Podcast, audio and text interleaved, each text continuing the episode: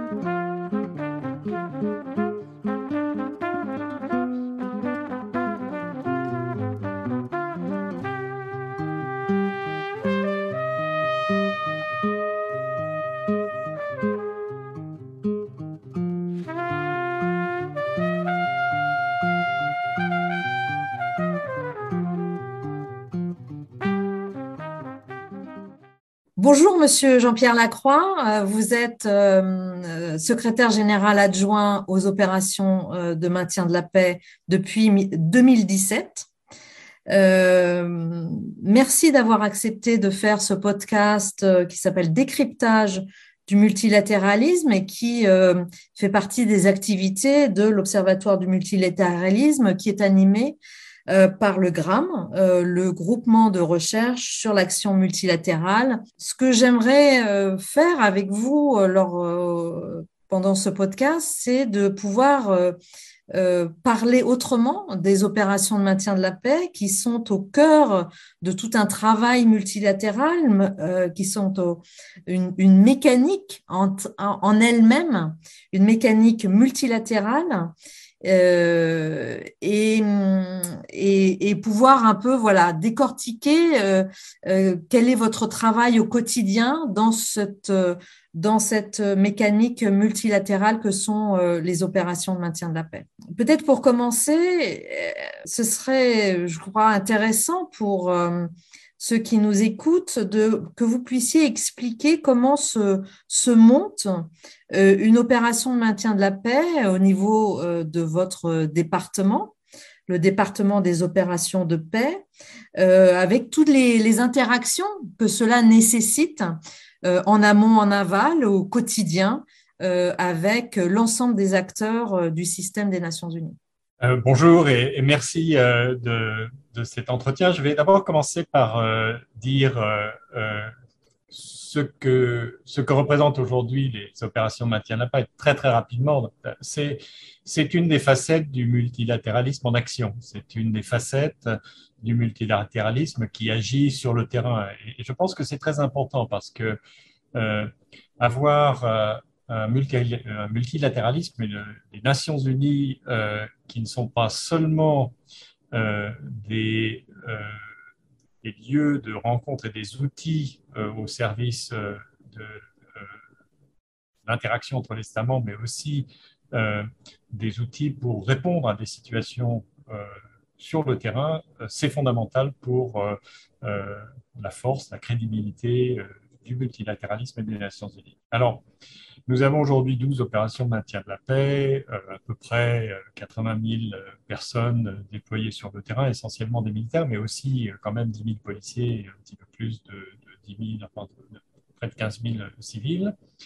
opérations qui sont très diverses. Il y en a qui sont centrées sur des mandats concernant la supervision du respect de cessez-le-feu avec des personnes essentiellement militaires. Et puis nous avons des opérations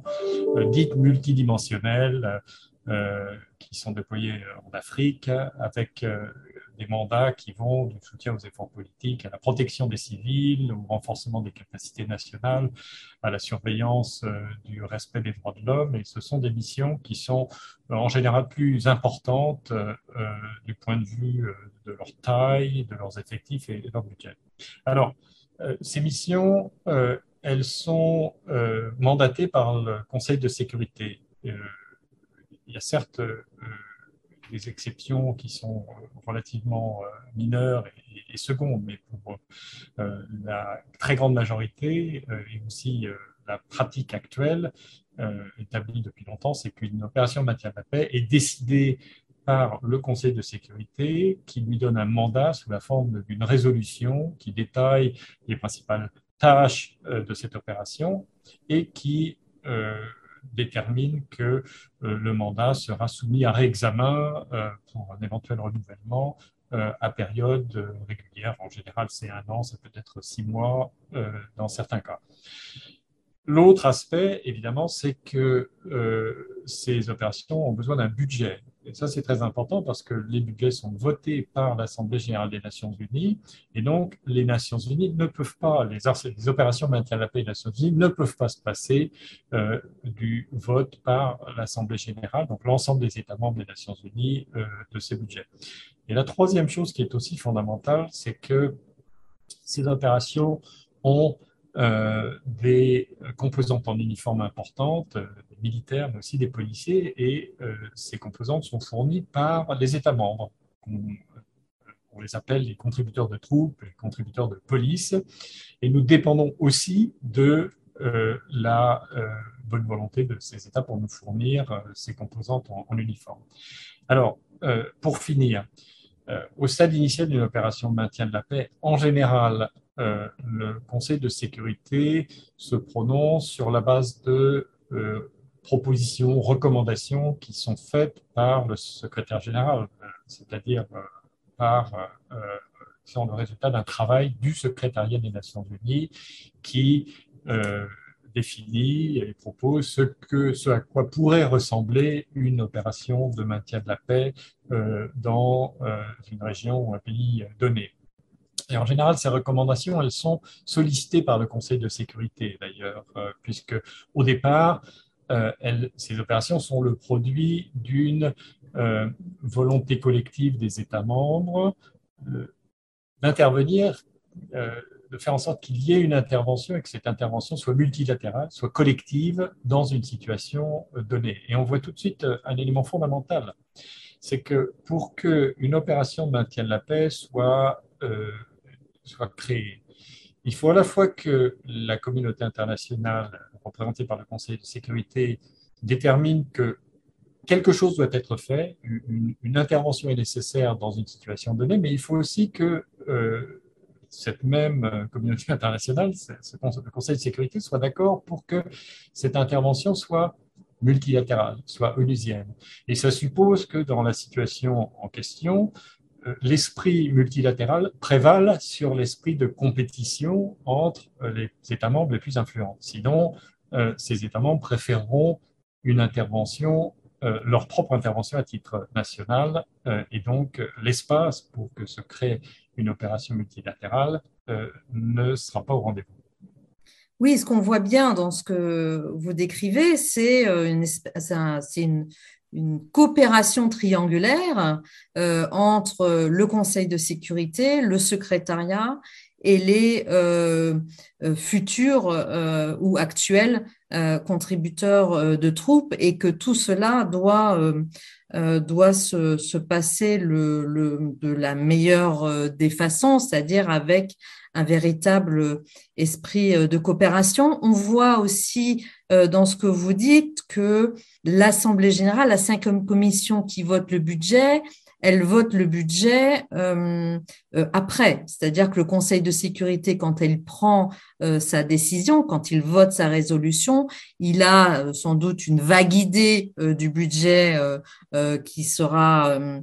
nécessaire pour l'opération, mais pas une idée euh, pleine et entière, en tout cas. Euh, et, donc là, il peut y avoir aussi, après, une forme de petite bataille euh, politique qui va se jouer entre certains membres du Conseil et puis de l'Assemblée euh, général. Donc il y a un va-et-vient euh, aussi euh, entre le Conseil de sécurité et le département des opérations de paix pour arriver à, à une, une opération euh, qui, euh, plus, enfin, qui contente tout le monde au sens où euh, elle, elle colle bien à ce que veut le Conseil de sécurité et aux possibilités aussi de l'organisation, parce que l'organisation peut pas non plus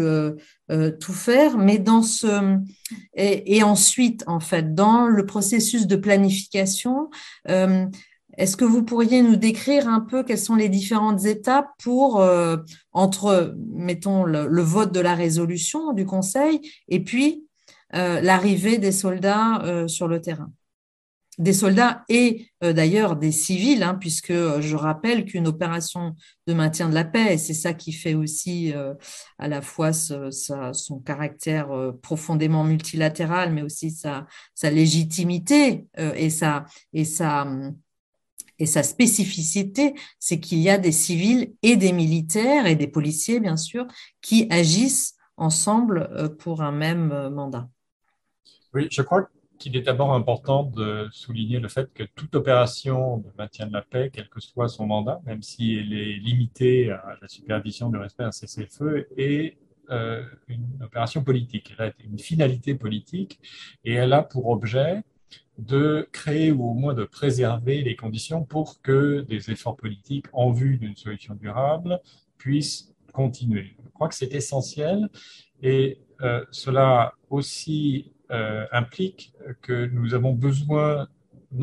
du soutien des États membres non seulement pour euh, que les mandats soient votés et reconduits, mais aussi pour que ces États membres soutiennent activement et de manière unie les efforts politiques en question. Euh, et le problème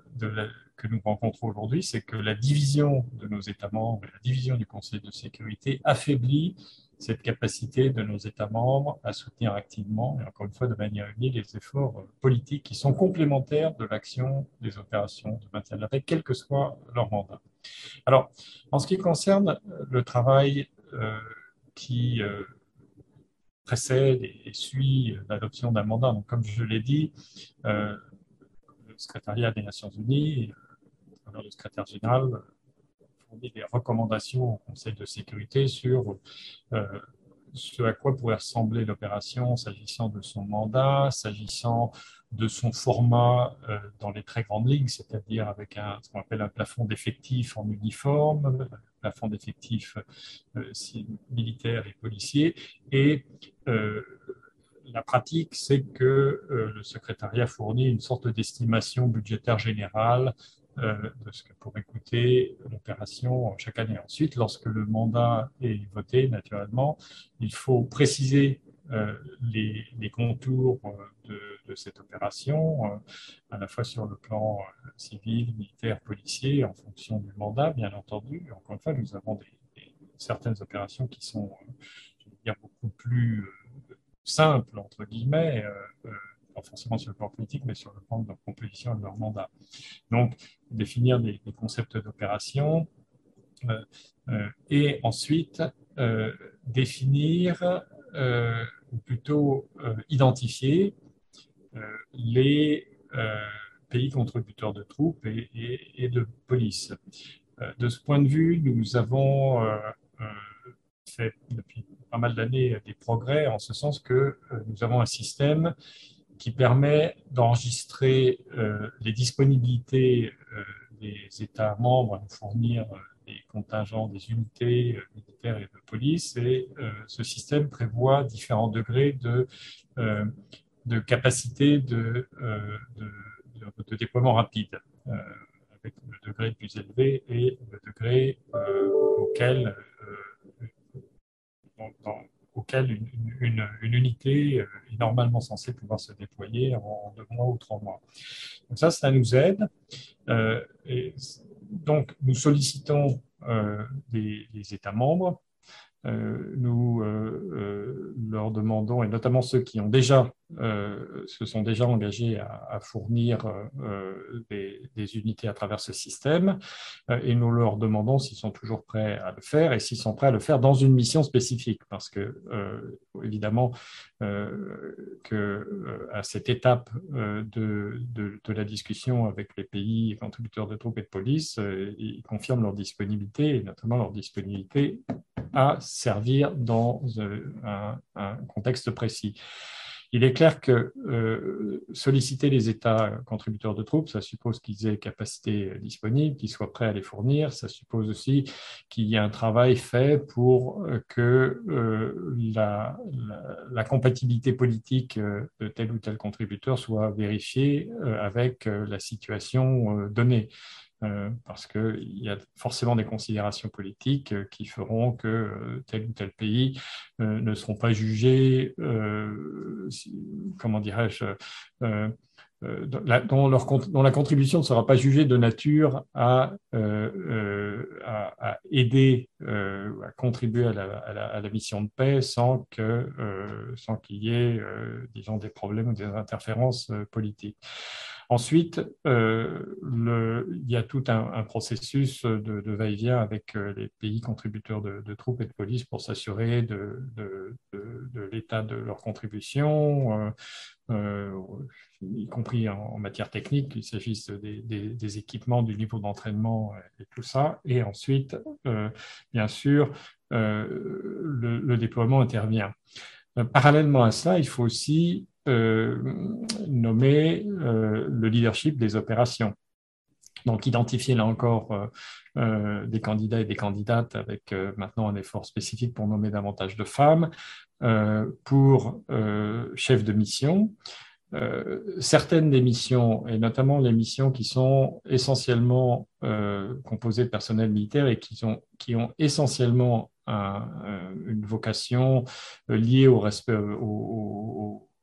à la surveillance du respect de cessez-le-feu sont des missions qui sont dirigées par des militaires, par des, par des généraux. Euh, c'est le cas en Syrie, sur les plateaux du Golan, c'est le cas à Jérusalem, au Cachemire. Voilà, euh, à la Finule, c'est euh, au Sud-Liban, c'est également le cas au, Sahara occidental et dans notre mission à habiller donc cette, ce territoire entre le, Sud-Soudan et, et, le Soudan. donc, nous cherchons là encore à identifier. Nous avons d'ailleurs des, listes ou des registres de, personnes que nous, connaissons, qui sont déjà euh, pris, euh, en quelque sorte préidentifiées par les Nations Unies. Euh, nous les sollicitons pour savoir s'ils seraient disponibles. Nous faisons une série de vérifications, notamment s'agissant de, comment dirais-je, du, du, background de ces personnes en matière de respect des droits de l'homme. Et ensuite, elles euh, subissent des, entretiens. Euh, en général, c'est un panel de, trois ou quatre euh, personnes des, Nations Unies qui conduisent l'interview. Et puis, s'agissant des chefs de mission, il faut soumettre la décision de, de, nomination, plutôt de proposition de nomination, je l'expliquerai pourquoi au secrétaire général des Nations Unies, qui décide et euh, qui doit ensuite soumettre euh, ses propositions de nomination pour ce qui concerne les chefs euh, des missions à la validation du Conseil de sécurité. Donc vous voyez que c'est un processus assez long et parallèlement à ça, il faut aussi choisir les principaux, je dirais, chefs des, des N-1 et N-2 euh, ce qu'on appelle des chefs, en anglais les DSRHD, donc les représentants général euh, adjoint. Euh, en général, il y en a deux dans les grandes missions, qui s'occupe plutôt du politique et l'autre plutôt de l'humanitaire et du développement, pour simplifier. Et tout cela, évidemment, prend euh, du temps et doit prendre en compte des considérations politiques, donc liées à la nationalité, il y a aussi des considérations liées à la nécessité d'un équilibre géographique dans les nominations et aussi d'un équilibre de genre. Tout ça est assez complexe. Et bien sûr, euh, euh, le leadership des opérations de, paix est renouvelé régulièrement. Donc, euh, nous avons sans arrêt des processus de nomination en cours pour ces principales fonctions. Donc, on a bien compris que, tout ça nécessitait un dialogue politique constant avec euh, les États membres, tous les États membres, euh, euh, qu'ils soient au Conseil de sécurité ou, comme, ou qu'ils soient contributeurs de troupes, et chaque État intervient bien entendu en toute connaissance de cause. J'aimerais que pour finir, vous nous parliez de l'initiative A4P, donc Action pour le maintien de la paix, qui a été lancée par le secrétaire général en en 2017-2018 et qui est justement une initiative pour que les États s'engagent pleinement dans le maintien de la paix. Qu'est-ce que, ça a apporté en fait au quotidien à ces opérations? Bon, euh, cette initiative, donc en français, Action pour le maintien de la paix, en anglais, Action for Peacekeeping ou A4P, elle, euh, euh, elle résulte du fait que les opérations de maintien de la paix rencontrent des défis, des difficultés croissantes qui sont liées essentiellement à plusieurs facteurs. D'abord, moins nous avons d'unité entre les États et moins les processus politiques que nous sommes que nos opérations soutiennent aboutissent. Et donc, nous avons, euh, parce qu'une communauté internationale moins unie euh, euh, moins en mesure d'inciter les parties des conflits à faire les efforts nécessaires pour aboutir à des solutions politiques durables. Donc, le résultat, c'est que nous avons des opérations de maintien de la paix qui se maintiennent faute de solutions durables et, qui, euh, de ce fait, n'arrivent pas, ne peuvent plus euh, atteindre ce que j'appelle les objectifs ultimes du maintien de la paix, c'est-à-dire de partir après avoir euh, contribué à stabiliser durablement une situation. alors, ça ne veut pas dire qu'elles ne font rien et qu'elles n'apportent pas une valeur ajoutée. ces opérations, elles, atteignent au moins ce que j'appelle les objectifs intermédiaires du maintien de la paix, c'est-à-dire le préservation de cessez-le-feu, ce qui est essentiel, protection des civils. Nous avons des centaines de milliers de personnes qui dépendent de la protection euh, fournie par les opérations de maintien de la paix et aussi d'autres contributions en matière de renforcement des capacités nationales et de suivi euh, du respect euh, des, droits de l'homme. Maintenant, au-delà de cette difficulté politique qui est centrale, euh, et que nous avons souligné dans l'initiative Action pour le maintien de la paix, il y a des contextes qui sont de plus en plus difficiles, de plus en plus dangereux. Nous avons maintenant euh, des situations où les soldats de la paix, et les civils aussi d'ailleurs, se font attaquer, sont des cibles. Le drapeau des Nations Unies ou le casque bleu ne protège plus, au contraire, euh, souvent il, fait de vous une cible. et les, les moyens par lesquels nous collègues sur le terrain sont attaqués évoluent euh, eux-mêmes de manière très rapide avec euh, des attaques euh, sophistiquées contre les camps, les attaques avec des mines, des engins explosifs improvisés, mais aussi la désinformation, les fake news. et je dirais, au-delà de ces manifestations directes, l'influence indirecte mais très visible de facteurs, l'influence sur les conflits de facteurs comme changement climatique ou encore l'action euh, des groupes criminels transnationaux. Bref, euh, cela nous a conduit à euh, vouloir exposer clairement à nos États membres les défis que nous rencontrions, le danger croissant, l'absence ou l'insuffisance de soutien politique, le problème que nous avons à répondre à ces défis en, raison de nos capacités euh, en équipement, en entraînement, euh, les problèmes aussi que nous avions eus, il ne faut pas les cacher en matière de conduite et discipline, y compris les problèmes d'abus sexuels, même s'ils n'ont pas été euh, davantage prévalents sur le maintien de la paix que dans les autres domaines d'activité des Nations Unies. Et nous avons voulu réunir nos États membres autour d'une initiative commune nous, avons d'ailleurs proposé de souscrire à ce que nous avons appelé une déclaration d'engagement commun pour le maintien de la paix, qui a recueilli 154 euh, signatures d'États membres et quatre organisations internationales, euh, de manière à ce que ensemble nous travaillions à améliorer tout ce qui doit être amélioré. La sécurité de nos personnels à travers des actions de formation, d'équipement, d'entraînement, de préparation le niveau de nos capacités, le renforcement de la vigilance et de la mise en œuvre de la politique de tolérance zéro en matière de conduite et discipline, notamment l'abus sexuel, le renforcement du rôle des femmes et de la présence des femmes dans les opérations maintien de la paix. Aussi, euh, la, euh, la, lutte contre la désinformation euh, et, les, et, les, fake news, qui passe par une politique renforcée de, communication euh, euh, de la part de nos opérations de maintien de la paix euh, et, de nous-mêmes. Et puis, plus récemment, nous avons ajouté dans ces initiatives une, on appelle une stratégie pour la transformation digitale du maintien de la paix parce que nous considérons qu'il est fondamental que les opérations de paix utilisent les, technologies digitales pour nous aider à mieux assurer la protection de nos collègues, mieux lutter contre la désinformation, mais aussi surtout sans doute acquérir une meilleure connaissance de l'environnement dans lequel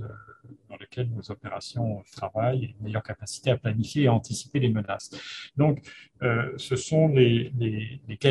les, principales euh, lignes d'action euh, sur lesquelles nous travaillons. Je veux dire que ça a permis d'obtenir des résultats sensibles, notamment dans, en ce qui concerne l'évaluation de la performance, les conséquences que nous tirons lorsque des problèmes de performance sont identifiés, l'adaptation de, euh, de l'entraînement, de, l'équipement, la réduction des, failles en, matière d'équipement. Euh, je crois aussi une situation meilleure en ce qui concerne euh, la lutte contre les phénomènes d'abus sexuels et de, de, violation de règles en matière de conduite et de discipline. Mais nous avons encore beaucoup à faire parce que euh, cet, environnement difficile dans lequel nous évoluons, nos opérations évoluent, évidemment, lui-même évolue euh, avec des méthodes euh, toujours plus sophistiquées d'attaque, de menaces, de fake news, de désinformation et une communauté internationale, notamment un Conseil de sécurité, de plus en plus divisée. Donc nous avons tous ces défis, mais je le répète, nous avons d'un côté une, une mobilisation forte des États membres au service du maintien de la paix, parce que les opérations de maintien de la paix sont un partenariat très large au sein des Nations Unies. Parce que la plupart, la grande majorité, même la très grande majorité de nos États membres, y, est associée d'une manière en tant qu'État membre, en tant que de, l'Assemblée générale, qui vote les budgets, du Conseil de sécurité, en tant que pays intéressé à une situation donnée où les opérations sont déployées, en tant que contributeur de troupes et de police. Donc, nous avons d'un côté ce socle de soutien et de mobilisation assez, fort, important, et de l'autre, nous avons, sur le plan politique, une communauté Conseil de sécurité, notamment, euh, plus divisée que jamais. Euh, et ça, c'est notre handicap. C'est notre handicap principal, parce que je répète, euh, les opérations sont avant tout politiques. Elles sont là pour soutenir les efforts politiques. Donc on voit bien que dans, cette, dans cette initiative, dans toutes les, les, initiatives qu'a prises euh, le maintien de la paix, il y a un effort constant d'adaptation. On est dans, dans un multilatéralisme qui, qui s'adapte euh, presque au jour le jour parce que, bien entendu, les menaces sont diffuses, les menaces changent. Euh, constamment également. Et, euh, et donc voilà, c'est aussi ça. Euh, un multilatéralisme en action, c'est un multilatéralisme qui s'adapte malgré les défis et malgré les, ce que certains appellent parfois des échecs, mais on, on a mesuré avec ce que vous venez de nous décrire euh, à quel point euh, les défis sont, sont, sont, importants et que euh, les Nations Unies ont, fort à faire et n'ont pas forcément tous les moyens à leur disposition. Oui, absolument. Je pense que il faut à la fois être conscient de, de ces défis euh, et, tenter d'y répondre et aussi regarder vers le futur et, euh, et essayer d'imaginer ce que peuvent être les opérations de terrain des Nations Unies demain sur le plan de la sécurité, de la paix et de la sécurité internationale. Ne pas oublier que euh, les Nations Unies, à travers les opérations de paix, ont rencontré beaucoup de succès euh, et ont aidé beaucoup pays à sortir de l'instabilité. Euh, mais aujourd'hui, nous sommes dans un contexte qui est difficile, je dirais, euh, probablement euh, plus difficile qu'il l'a été au cours des 30 dernières années, à cause euh, surtout de, cette division de, nos États membres et aussi du caractère particulier des défis que nous rencontrons sur le terrain. Merci beaucoup, Jean-Pierre Lacroix, d'avoir bien voulu participer à ce podcast et, et à très bientôt. Merci, Merci beaucoup.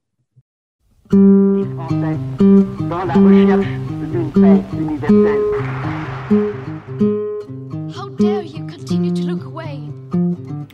fait, je ne rêvais pas d'une paix dans le monde, je rêvais d'une nouvelle organisation qui puisse, elle, contribuer à une paix dans le monde. Les entretiens de l'Observatoire, un podcast du groupe de recherche sur l'action multilatérale.